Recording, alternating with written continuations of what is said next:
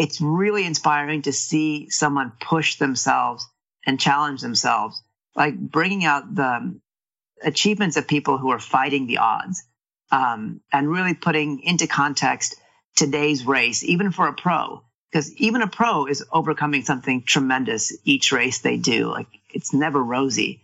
And understanding that hardship, I think, will give people context into the meaning of a particular race for a particular runner, whether they're an amateur or the world's best. That's Sanjay Rawal, and this is episode 34 of the Morning Shakeout Podcast.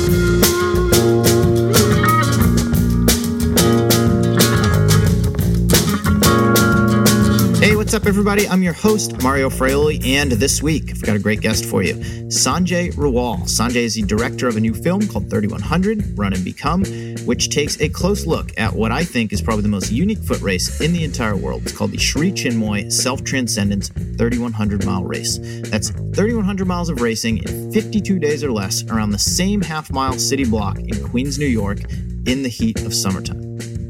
Think about that for a second. That's 59 miles a day, on average, round and round and round the same loop for almost two months straight. Pretty gnarly stuff. This is not my typical conversation. We didn't talk about training, nutrition, recovery, the state of the sport, any of that. Instead, we got into Sanjay's film and what went into the creation of it. We explored why people do this crazy race year in and year out.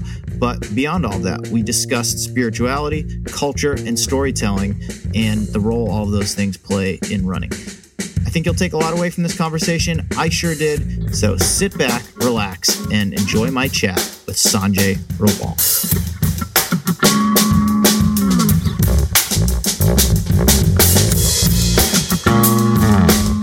Sanjay Rawal, welcome to the Morning Shakeout podcast. Mario, it's an absolute thrill for me to be on. So, I have a lot of recognizable athletes, coaches, personalities from within the running world on this podcast. And no offense to you, I don't think your name is going to resonate with a lot of my listeners. So, why don't we just start with your background? Who are you and what do you do? First of all, I take offense to that. I, I, I, I cleaned up in high school in the East Bay. Um, so if anybody was in San Leandro High School or any of the kind of affiliated high schools between 1989 and 1992, they'll definitely know my name. That is, a, yeah, I think that's a huge percentage of this uh, of this podcast listenership. So I take that back. I am very sorry. no, I, am I'm, I'm kidding. You know that right. that, that my, my my my journey is, I think, like a lot of high school runners um, you know, I, I, did well, you know, had good mile times, really good 800 and 400 meter times for high school, um, but didn't really see a point to running. Um, run, run, I was taught running was competition. And it, it, took me 20 years to, to realize that there's a lot more to running than just first, second, and third place. When did that first realization come to you? you know, so I, I, grew up in the East Bay and did well in high school. Um, you know, was state ranked, but then I, I went to Cal and, you know, that I, I, was in the same year as Richie Boulet and he wouldn't, he wouldn't know me at all because I was behind him in regional and state races, uh, by four or five seconds in the mile. But, you know, by the time I kind of saw folks like that, you know, excelling in college, I realized that there was really no place for me. And I, I threw myself into, academics, moved to New York for grad school, ended up working all around the world on, on human rights projects. Um, at the same time, I was studying with an Indian spiritual teacher, Sri Chinmoy, who was kind of at the heart of the marathon boom in the 70s and 80s. And by the 90s, late 90s, when I moved to New York, a lot of his students were into multi day running races. And I mean, I was an 800 meter guy who hated the mile and detested the two mile. Um, the idea of doing you know, 200, 700, 1000 mile races just was beyond my comprehension. And so frankly, it wasn't until a couple of years ago when I started thinking about doing a movie on the, the longest race in the, in the world, the Self Transcendence 3100 miler, um, and began to really spend time with elite, you know, majority indigenous athletes that I realized like, oh my God, there's so much more to it. And you did make that film. It's called The 3100. It comes out very soon around the country. And I want to dig into that a little bit. Just give us some background on the race for those of us who don't know. What is the 3100 Self Transcendence Run? So I, I moved to New York City from the Bay Area in the winter of 1997. And in the summer of 1997, the Indian spiritual teacher Sri Chinmoy, who lived in Queens, started the Self Transcendence 3100 mile run. And it's exactly what it sounds like. It's 3,100 miles, and Europeans usually do seven more miles to make it an even 5,000 kilometers. But people have to do 59 miles and change per day for 52 days to finish within the cutoff. The organizers of the race had, you know, had they, they'd crewed on some of the, the earliest uh, transcon runs. Uh, people doing their own kind of transcon, uh, transcontinental runs in the 70s and 80s. People that were actually in those days into, you know, solo runs through all 48 states of the lower U.S. Um, and and they understood that like the logistical challenges of, you know, going from point to point were tremendous. And so they decided to stage this race on a half mile flat loop in an area where their marathon team was based so they could get a lot of volunteers. Um, and that was a local high school and the half mile sidewalk loop around it, which is relatively flat, but not entirely flat. Um, it took away the logistical challenges of dodging traffic, of you know tr- not having aid, of having to drive to and from your, your sleeping locations 30, 40, 50 miles. So it's been going on for 22 years now. Um, and in the early days, it only drew three or four people, but now they're kind of maxing out every summer with 12 to 14 people. And who are these people and how do they enter this thing? So the, the in, in the first few years, you had folks that graduated from the multi-day um, circuit. Like, keep in mind, like right in the 70s, marathon running was counterculture, and there wasn't even a, a female Olympic um, ma- marathon event until 1984. In fact, I believe there wasn't even um, a medal event above 3,000 meters for women until 1984. I mean, definitely there wasn't a 10K uh, medal event until 84. Um, and so, you know, you had these these women that had been running in the 70s, and you know, by the time they got to the 80s, you know, they wanted more. Um, and a lot of these folks were, were urban runners, and so they weren't close to the Leadvilles and the Hard Rocks and the Western states. And Fred Lebow, the founder of the, the, the New York City uh, Marathon, he decided to stage a six day race in Flushing Meadow Park. Now, in the late 1800s, there were things called pedestrians, and those were six day races held in Madison Square Gardens, indoors around a quarter mile loop and people would bet on the the on, on who would you know would, would win those races. Um, and so Fred wanted to to revive that like urban multi-day running um, event. And the great Yiannis Kouros came. Um, you know, Yiannis did 188 miles in 24 hours on the road. Um, that's like it's crazy. That's like 720 pace for 24 straight hours, including breaks. Um, Yiannis Kouros won one of the inaugural six day races with a, a, record that still stands, basically 640 miles over six days. Um, but by the mid 90s, a lot of those kind of early giants had wanted to push past six days. So Sri Chinmoy started 700 mile races, 1,000 mile races, 1,300 mile races. Um, and those were the, the, the, the, the participants of those races were the, the early participants of the 3,100.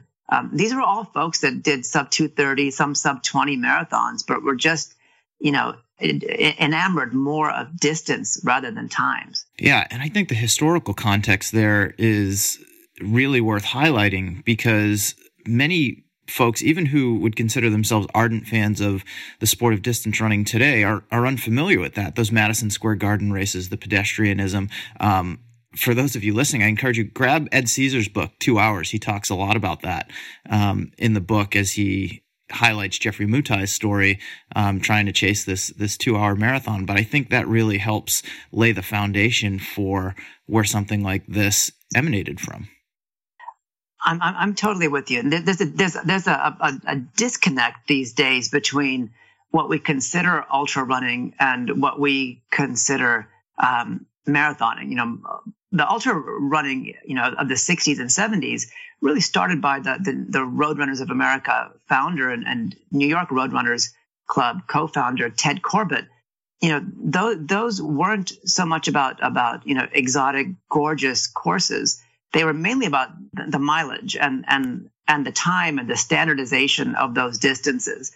And so it's like this culture popped up within cities of doing these like really long distances. Um, but at the same time, as, as, as everyone listening knows, you know, the idea of mountain running developed its own life, you know, in, in the 80s, 90s, you know, really flourished in the 2000s. And now it seems like there's a, a yawning gulf between those two aspects, but they in fact kind of came from the same point.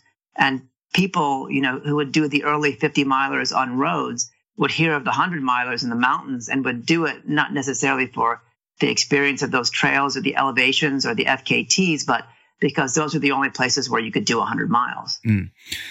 Back to the self transcendence race. I think one of the key words there is race. It's still uh, a competitive event on some level. I'd love to get your thoughts on that aspect of it because it's called the self transcendence race, but there's also the word self transcendence preceding it. So there's a couple different things at play there. And I'd love to get just a little more of your insight on that. You know, I, I, I, look at it as, as though it was, you know, a, Himalayan peak. Um, I think the first five or six editions of the race, people were just trying to finish. Um, but then, you know, in the early 2000s, this guy named Wolfgang Schwerk came and from Germany, and, and Wolfgang had the number two uh, 24 hour mark of all time. I think like 173 miles um, behind Yiannis Kouros. Um, and he came in and he obliterated the course record from 46 days down to like 42. And he was averaging 75 miles a day. Um, and then in 2009, he, he, he I think he, he, bettered that record. Um, and that really established this event as a race. Um, the idea of self transcendence is, is, is very unique um, to the philosophy of, of, of Sri Chinmoy, where he felt that, you know, one of the easiest ways to experience the type of joy that comes from becoming a better person and from realizing all the progress you've made in life over the span of years or decades is through running. I mean, you can measure yourself against how well you've done in races or how well you felt or the eh, personal challenges that you've conquered. So in a sense, the self transcendence 3100 mile run, it's like it's really difficult to go into it and and try to compete against those running with you. Um, the race distance is so long, the the the challenges and obstacles are so daunting that you end up just trying to to to make it through your own personal turmoils. And so, in that sense, it's like your only competition is yourself, and your only obstacle is yourself. Um, as people get more experience, they begin to like chase those course records, and they begin to to chase other times. And if people do happen to be neck and neck in the race um, in the last couple of weeks, well, then, you know, they they begin pushing each other and pulling each other. Yeah, and I think very few people listening to this, myself included, can wrap their head around running 3100 miles in 52 days or less. I think what you had just said is the lesson that anyone can pull out of this. It's really a race against yourself, um, regardless of whether you're doing it over a mile or 13 miles or 26 miles or 31 miles, I think you can still experience a lot of the same things through this competitive pursuit of running. Well, one of the, the interesting things for me was watching the, the race in 2015. Um, a diminutive paper boy from Finland named Ashprihanal Aalto um, came to try to better Wolfgang Schwerk's record. Um, now, Ashprihanal isn't somebody that anybody knows. He's never run any major races. He he basically takes his only vacation to come and do these multi-day runs. But beginning in the 90s, he ran uh, the 700 mile races, and then he did the six and 10 day races. And he's now done the 3100 14 times. So his cumulative mileage racing on the streets or in the parks of New York City is over 53,000 miles. That is insane. That's like racing a marathon a week. I mean, I'm saying New York City, but it doesn't matter where. Racing a marathon a week for 39 straight years. That's his total race mileage, not including marathons and 10Ks and two milers and stuff like that. So in 2015, he came to try to better Wolfgang Schwerk's record. And he ended up, Ashprihanal ended up averaging just a shade under 77 miles a day. Um, and his pace was clockwork. So, you know, it's a six hour marathon pace. You know, everybody who's had the, the joy of being on your podcast would, you know, run two, two and a half you know, sometimes pretty pretty much close to three marathons in that span. But he was doing six hour marathons three times a day for 40 straight days. It was it was clockwork. Yeah, it's pretty remarkable when you think about it, just the resilience and the determination required to keep yourself going for that long. And it it, it takes a, a, weird amount of speed. You know, like the, mm-hmm. the, the folks that had set the records before, they were all sub 230 marathoners. And, you know, you ask how does a 230, 220, 218 marathon translate into a 3100? Well, it's the difference between averaging 59 miles a day and averaging 75 miles a day and finishing 10 days or two weeks almost sooner than anybody else. Yeah, I think that's a really interesting way to look at it. So, your film, 3100, covers the 2016 edition of this race, if I'm not mistaken. Take me back a little bit further to when you decided I have to make a documentary about this and share the story of this incredible event. So I, I've been inspired by, you know, obviously many, if not dozens of the people that are on your podcast. Um, and knowing that like I, I couldn't touch those outer achievements, you know, I began to kind of think about like what is the, the inner experience of running. And, you know, watching Ashprihanal, you know, having done then 13 times 3100, this is the end of 2015, and, and realizing that like, you know, nobody could do that based on their own mental power or, you know, estrangement from their, from, from their own minds. Like you couldn't be crazy enough to do it. You couldn't be determined enough to do it. You, had to feel like you were getting a transformative experience out of it. Um, and and it kind of struck me that that these folks were coming back over and over and over as though they were coming to a pilgrimage um, rather than than than racing. Um, I, had a friend who introduced me to a young man, a, a, Navajo gentleman named Dustin Martin, who runs an organization called Wings of America, uh, supported by a lot of philanthropists and, and Nike um, to revitalize the Native American uh, spiritual and cultural traditions of running keep in mind, like Native Americans didn't actually have horses until the late 1600s. So for tens of thousands of years, they traveled the country on foot. And naturally, you know, you'd want to get to some places faster than, than others and you'd want people to pass messages. So they developed, you know, a really deep tradition of running. And it wasn't so much a, a job, but a, a, a way to connect in with their own cosmology, with their ancestors, with Mother Nature, with the divine. So I, I went to, to, to meet Dustin of Wings of America, and he introduced me to the race director of the Canyon de Chelly Ultra, uh, one of those kind of elusive, exotic ultra marathons that have a, a, very, very small number of, of participants allowed. But it, it takes place in one of the Navajo sacred canyons in the eastern part of the reservation in Arizona. Shaun himself is a champion ultra marathoner. I mean, he's won Desert Rat. He's, you know, won a number of other stage races, won, you know, some like the North Face 50 miler. Um, and when I met him, Shaun distilled the Navajo running philosophy for me. He said, you know, when you run, you're praying. Your feet are praying to Mother Earth. You're, you're praying for the, the, the, the strength. You're praying to the holy people and, and you're breathing in Father Sky. And then he continued. He said, running as a teacher, it doesn't just teach you how to overcome hardships in life, it teaches you who you are. And lastly, he said, running is a celebration of life. You run together, you run for a purpose, you run for your people.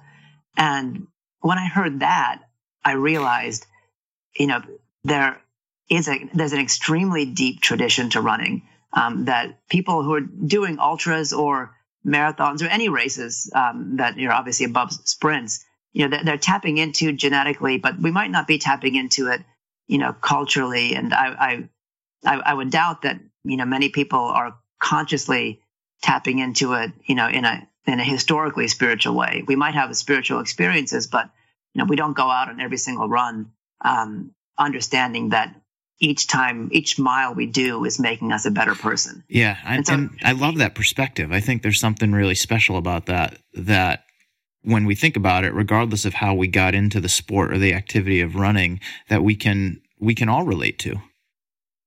I, I, I, totally agree. And and you know, my own very, very limited experience with, with competition, you know, I had a couple of those moments where I felt so connected to something deeper in me than just my lungs and my heart. And when I when I met Shaun and then really traveled through the Navajo reservation with him, you know, I saw that you know, there were five year olds, six year olds doing 10Ks. There were 80 year olds doing 10Ks. It wasn't about the gear. It wasn't about the, the, the, you know, the, the, the program you were following. It was about your heart.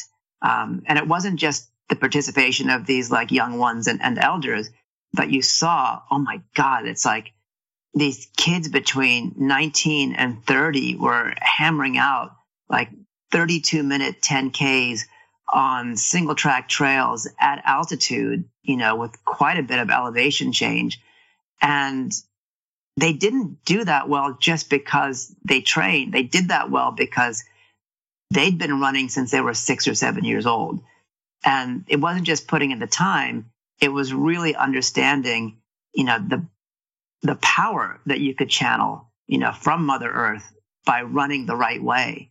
And it just it totally blew my mind. And that's when I knew we had a film. Yeah, and and that was one of the most fascinating elements of the film for me is how you wove that in along with the stories of the monks on Mount I think it's Mount Hiei in Japan and then you know you film the persistence hunters in like Botswana I think it was and and just you know their relationship with running all around you know the the main story which is this 3100 mile you know self transcendence race how did all those pieces come together for you from a storytelling perspective? And how did you weave it all around this you know this narrative uh, of the 3100 mile race?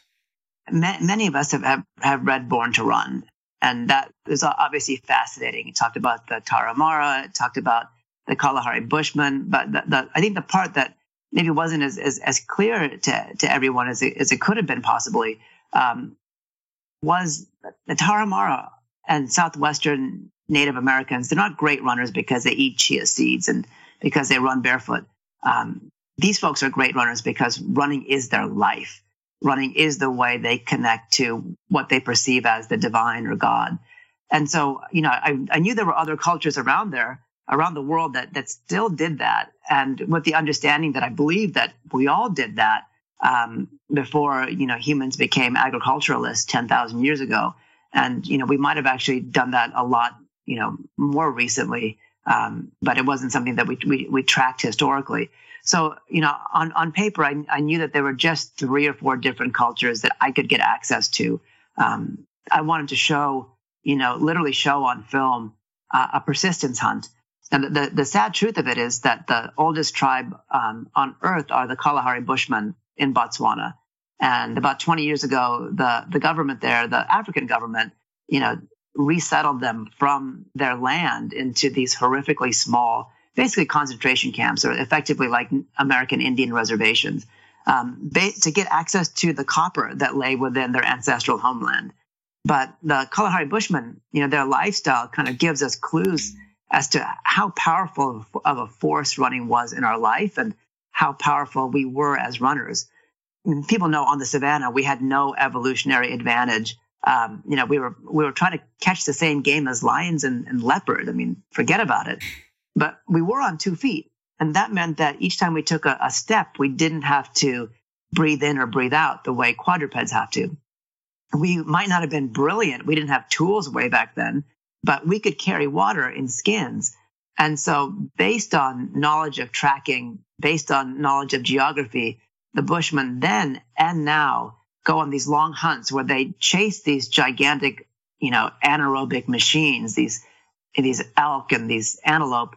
Um, they they chase them over two days and exhaust them and dehydrate them. And it it seems like it's just a genetic skill, but uh, the Bushmen that we were with made it very very clear to us that you know when they run, they're not just burning carbohydrates and fat. They are praying to their ancestors and they're channeling the energies in Mother Earth to give them power to catch prey and to feed their villages. There's a very, very deep cosmology around that. And I'd, I'd read about it in, in, you know, this old, old books of anthropologists that talk about it, but I wanted to show it.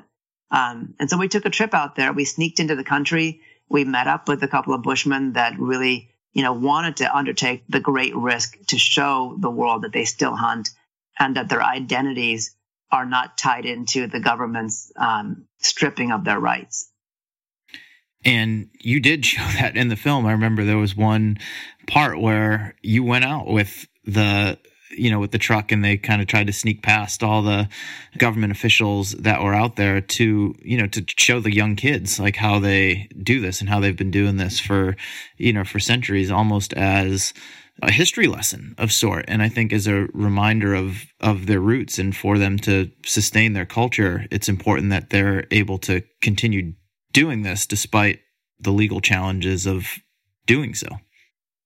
And and similarly i, I think we, we'd all kind of heard, you know, sentences or read paragraphs about the these elusive Buddhist monks in Japan that did a marathon a day for thousands of days, and they they were kind of referred to as as the marathon monks.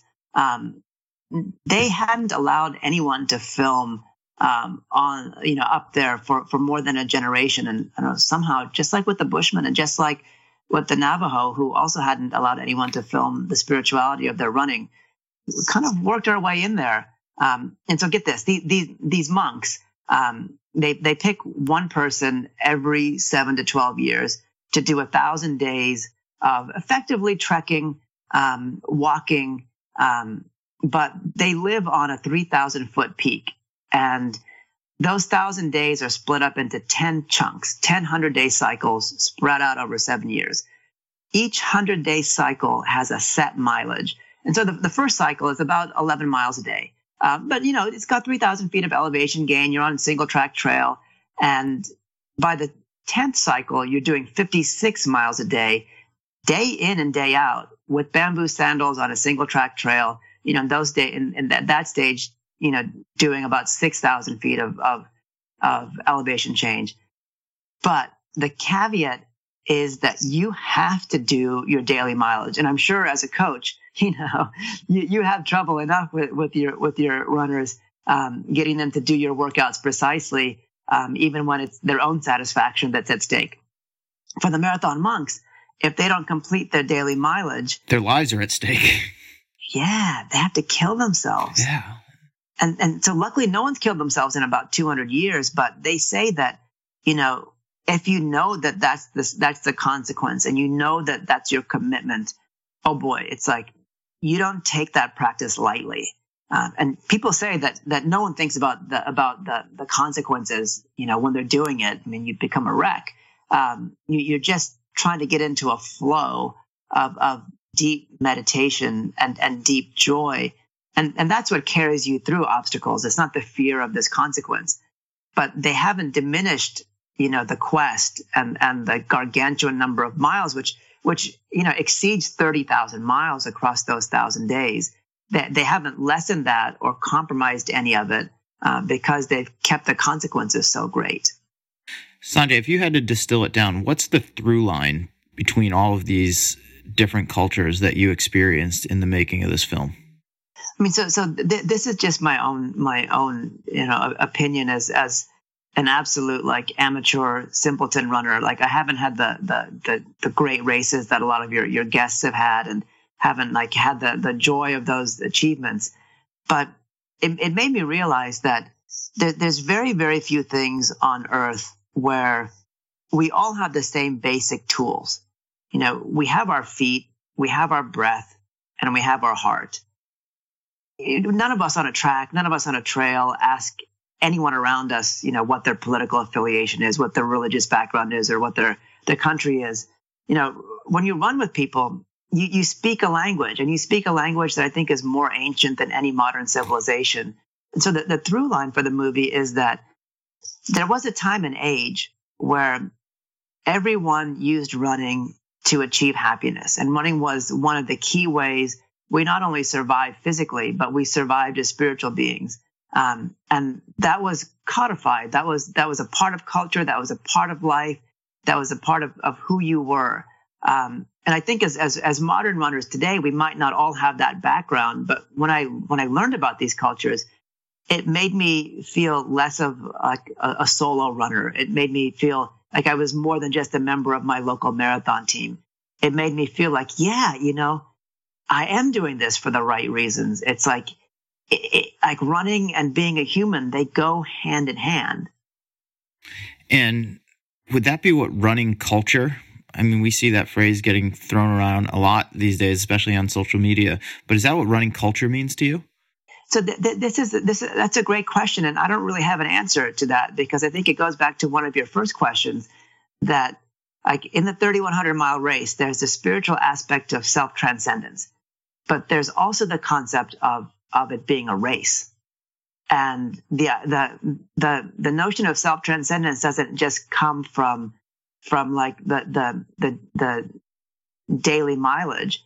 It comes from finding points within the year as well that you can just massively push yourself beyond your your wildest you know limitations um, and like when i when i saw the navajo it wasn't just that like you know we're praying to mother earth or breathing in father sky like when they raced they raced like their life depended on it and it's like they felt like they feel like you know you can become a woman you can become a man through just heaving your body over the edge in a race and just you know using you know your will and your heart to obliterate any sense of of, of your limitations. So I, I, I love the concept of running culture, but I also love when people really amp it up and say like, you know, we're not just going to race to get medals. You know, we're not just going to like do the majors just to like tick off a box. It's like we're going to go out there and you know we're going to try to do our absolute very best, whether it means setting a personal best or you know like really proving yourself at a certain age um, and so I, I, I look at it two ways it's like i love the competitive side of sports at the same time i'm, I'm realizing like the spiritual aspect can heighten the competitive aspect and vice versa so building off of that just watching running whether it's a race or watching people run by lap after lap on a on a sidewalk like it can be it can be a pretty boring thing um, so how do we make coverage of running, not just the sport, but the lifestyle, the culture, just more interesting to more people? I, I, I that's a that's a really really deep question. You know, I, I think context is key. Um, just for the specific example you gave, it's like, yeah, the 3100 mile race is the most boring thing in the world to watch. But a couple of years ago, it wasn't. In, in 2017, the 60 year old African American woman named Yolanda Holder came to compete as the first African American woman and the, the, first woman over 60 attempting to finish the, the, the race. And, you know, to kind of cap it off, like she's a race walker. And so, you know, like on, on, on that course, if you have a bad day as a runner and you do like 50 miles, well, the next few days you could push it up to 70, 72 and you could make up that, the, the, the bad day pretty quickly. But if you're a race walker and you have a bad day, you can't really walk that much faster. So Yolanda did have a bad day around day 30, which meant that the last 22 days of the race, she had to hit 61.5 miles, do or die. And she, and she was barely getting to 59.60 by the midnight cutoff. The course is open from 6 to midnight.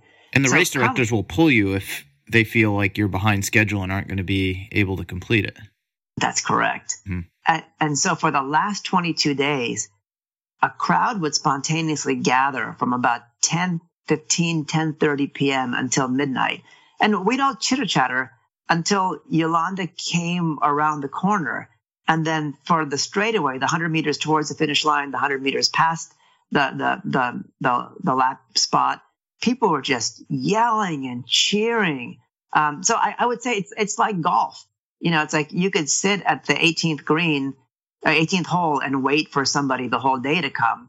Um, or you could make, you know, you could make the best use of people who are there. Um, so in the 3100 mile race, it's like, it's really inspiring to see someone push themselves and challenge themselves. And that's why, like, as, as a storyteller and, and as both of us as storytellers, like bringing out the achievements of people who are fighting the odds um, and really putting into context today's race, even for a pro, because even a pro is overcoming something tremendous each race they do. Like it's never rosy.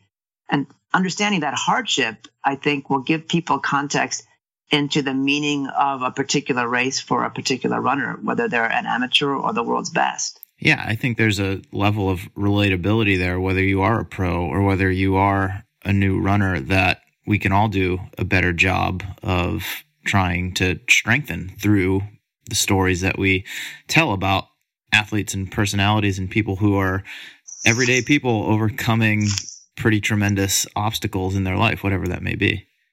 And one of the interesting experiences of taking the, the film around is, you know, there's there's obviously you know runners like like Tim Olson um, who are you know very very forward in the the power that their own kind of meditative life and spiritual life brings to their running.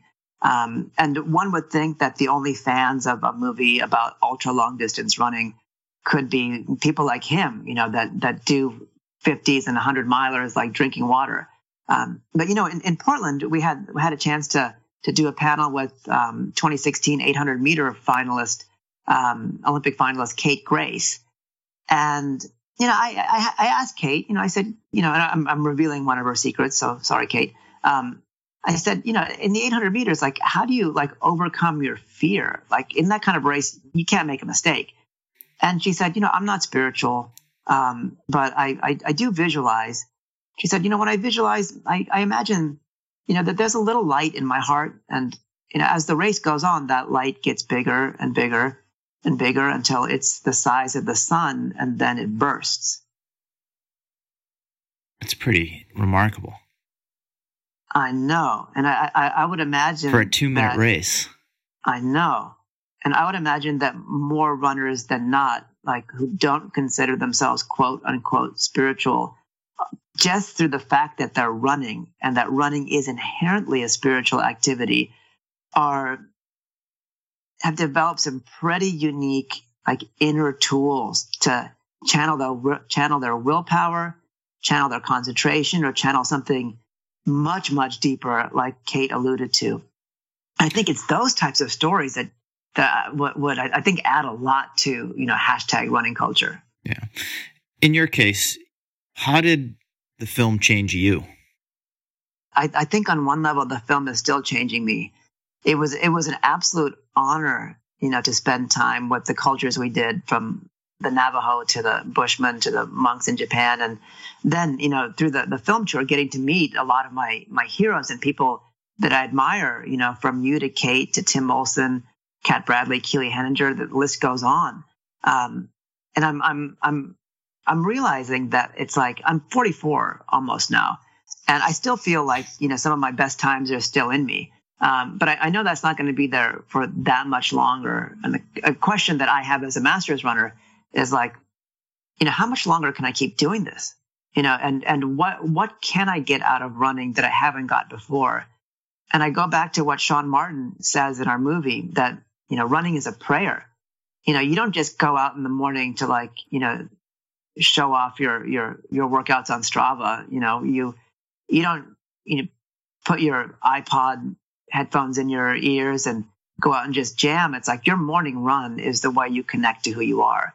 And once I started looking at running that way, you know, the idea of like a morning shakeout, you know, became a lot, it became, I was a lot more cheerful and a lot more enthusiastic. Your perspective so I, changes. Yeah. So I understand that part now.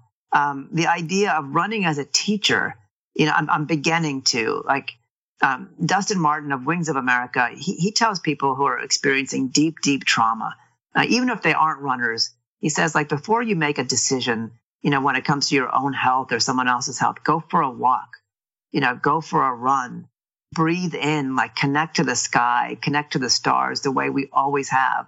I'm still kind of learning what that means.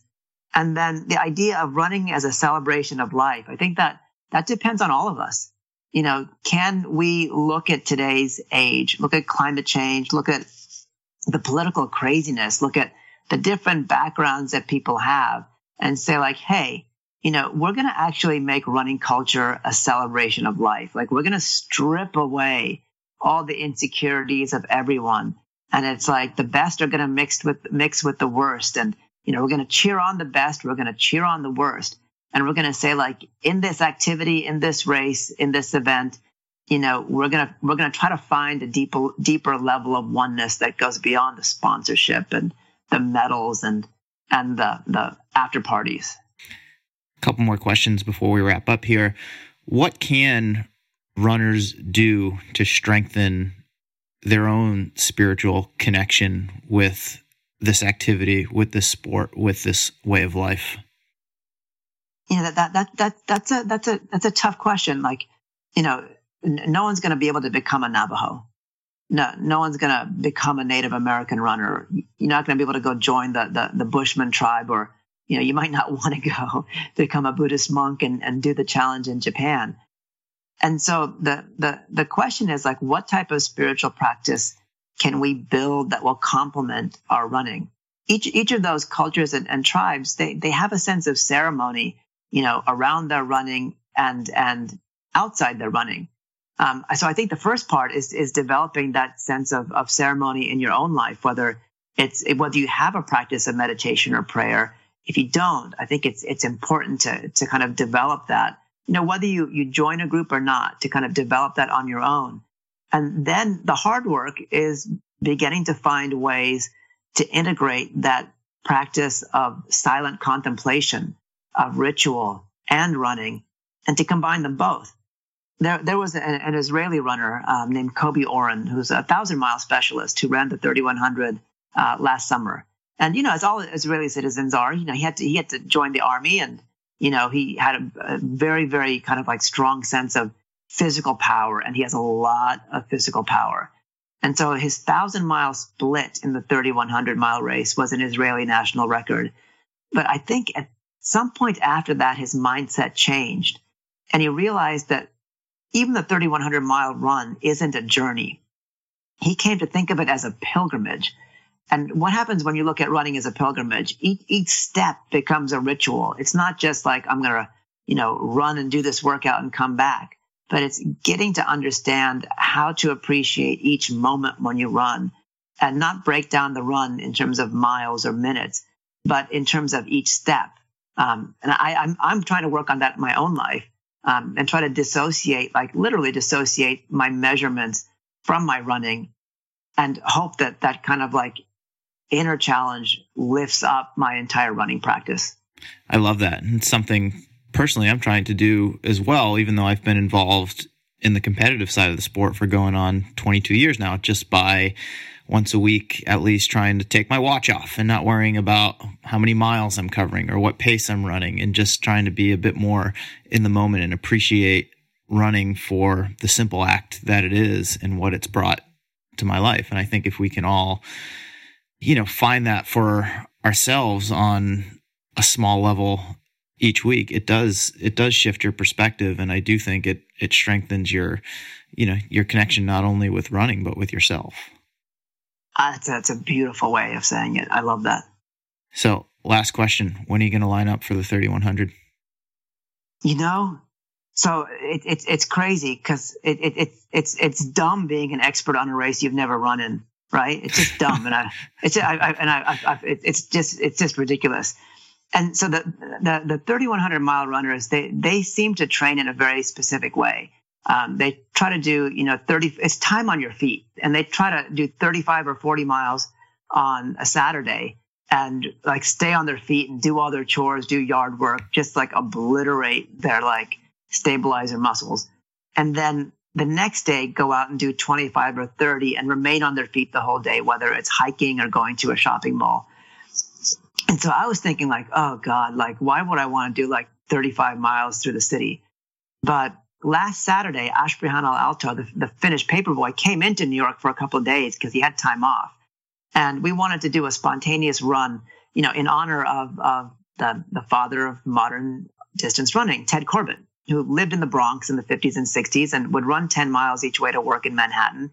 And on weekends, would just do these spontaneous jaunts through the city, you know, for 30, 40, or 50 miles each day logging 200 to 300 miles of training each week. I mean, granted, he was in the Olympics in 1952.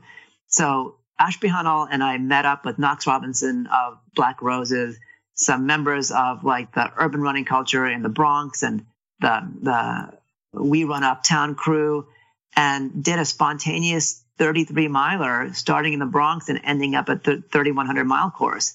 And um, a guy named Brendan Leonard, who's a, an ultra runner and a journalist, and his friend, a photographer, Forrest Woodward, just pinged me and said, Hey, this Friday we're going to be in town and do you want to do a five borough pizza run, 35 to 40 miles? And then my birthday, is October 30th, and I, I, I want to start the tradition of running my age on my birthday. And so, just weirdly enough, like I've got these three 35, 40 mile runs, you know, law, you know, scheduled for these few weeks. And I'm like, I'm training for the 3100 without wanting to. So I, I'd, I'd like to do it either next summer or the summer after. That's a long way to say something simple. the pieces are seem to be falling into place anyway. You know, like that run is all about the calories. They got to take in 10 to 12,000 calories a day. And so I, I, think that like running from pizza shop to pizza shop is, is an essential part of that training. Or donut shop to donut shop, or however you want to string it all together. Exactly. Um, Sanjay, this was very different from a lot of the other conversations I've had, but also one of the most enjoyable. I could talk about the competitive side of the sport all day, and we touched on a unique element of that here, but I also love exploring the spiritual side of things. So I appreciate your perspective, and I encourage everyone listening to this to check out your film. I mean, in the galaxy of stars that you have on, it's an absolute, absolute honor for me to spend some time with you. All right, that does it for this week's show. Thank you so much for tuning in. Hope you enjoyed it. You can let me know what you thought by firing a tweet in my direction. That's at Mario Fraioli, M A R I O F R A I O L I, or at the AM Shakeout. Either one works just fine. A few more things before we wrap up. One, if you are digging the podcast and you want to help more people find it so that they can enjoy it, simply go to your podcast app, subscribe to the Morning Shakeout, and leave a rating and a review.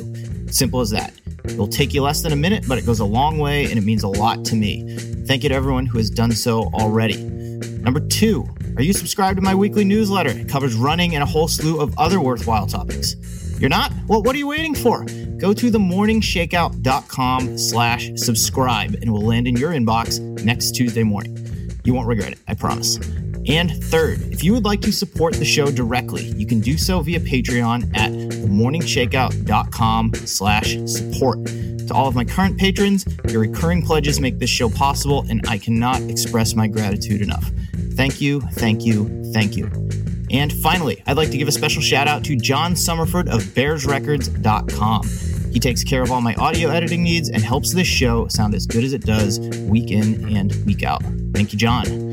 All right, that's all I've got for you. Until next time, I'm Mario Fraioli, and this has been another episode of the Morning Shakeout Podcast.